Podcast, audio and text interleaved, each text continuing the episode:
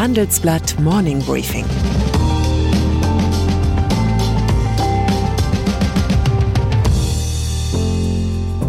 Guten Morgen allerseits. Heute ist Mittwoch, der 14. Juli, und das sind unsere Themen. EU präsentiert Fit for 55. Batteriezellen werden knapp. Debatte um Impfpflicht.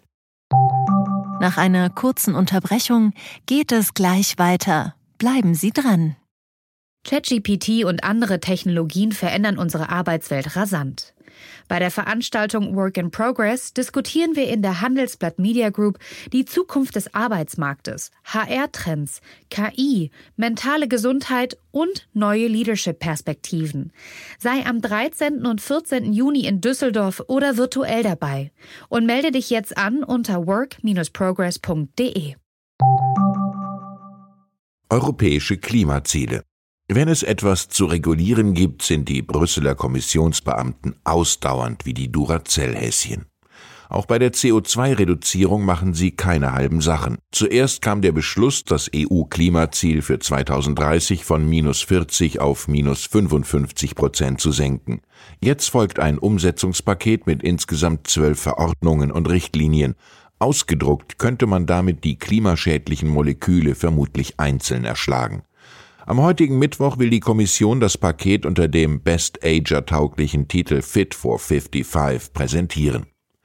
Aus deutscher Sicht besonders spannend, ob und wann das EU-Emissionsziel für Pkw-Hersteller auf Null gesetzt wird.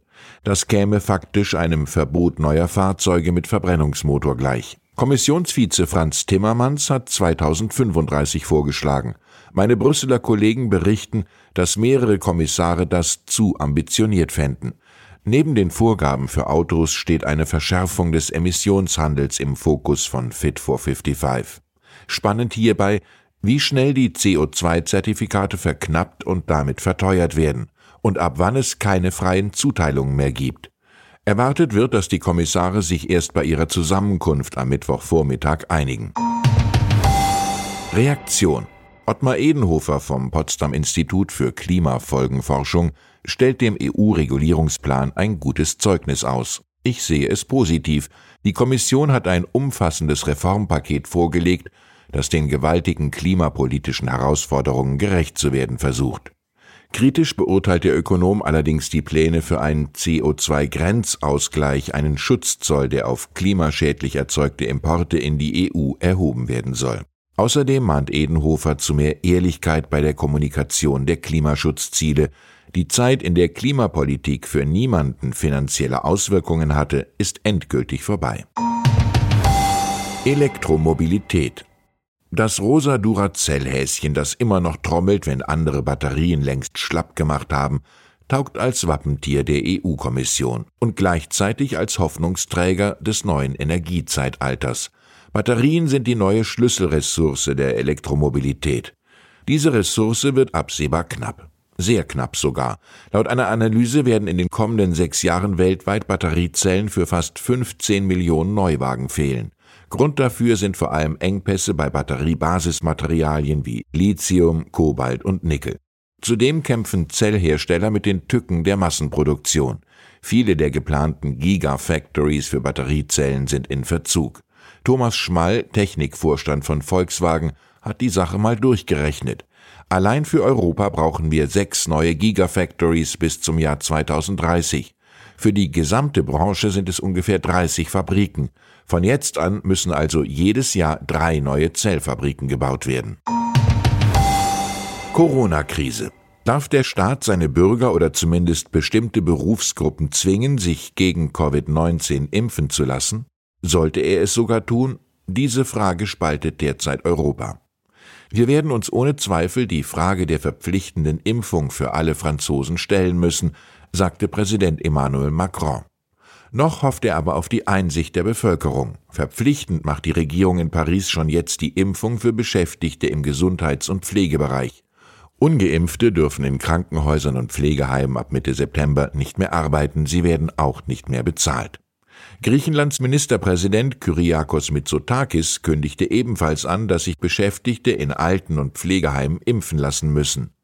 Bereits im Frühjahr hatte Italien diesen Weg eingeschlagen. Auch die britische Regierung erwägt, für Pflegepersonal und möglicherweise andere Beschäftigte im Gesundheitsbereich eine Impfpflicht einzuführen. In Deutschland hatte Wolfram Henn vom Deutschen Ethikrat eine Corona-Impfpflicht für Beschäftigte in Schulen und Kitas gefordert. Doch jetzt hat Bundeskanzlerin Angela Merkel das Thema erst einmal abgeräumt. Wir haben nicht die Absicht, diesen Weg zu gehen wie Frankreich, sagte Merkel bei einem Besuch des Robert Koch Instituts in Berlin. Das schließt allerdings nicht aus, dass ungeimpften das Leben auf andere Art schwerer gemacht wird, etwa indem es Corona-Tests nicht mehr gratis gibt. Ich will nicht ausschließen, dass der Punkt kommt, wo man darüber nachdenkt, sagte Bundesgesundheitsminister Jens Spahn mit Blick auf Frankreich, wo Tests für Nichtgeimpfte inzwischen wieder kostenpflichtig sind. Liberalismus. Der wird bei Eltern erfahrungsgemäß immer dann auf die härteste Probe gestellt, wenn die eigenen Kinder mit seltsamen Ideen um die Ecke kommen, ob Bauchnabel, Piercing oder eine Karriere als Steilwandfahrer. Es gilt durchzuatmen und gelassen zu erwidern, wenn es dich glücklich macht, Schatz. Und zwar selbst dann, wenn man innerlich bereits die pädagogischen Optionen Klosterschule und Kadettenakademie abwägt. Insofern Hochachtung für Bundesinnenminister Horst Seehofer, der zumindest nach außen perfekt Haltung bewahrte, als ihm seine erwachsene Tochter Susanne erklärte, dass sie in die FDP eingetreten sei. Überhaupt kein Problem sei das für ihn, sagte der langjährige Sozialpolitiker Seehofer, gefolgt von der in Bayern höchstmöglichen Form der Absolution. Wenn meine Tochter zur FDP geht, dann ist das kein Landesverrat.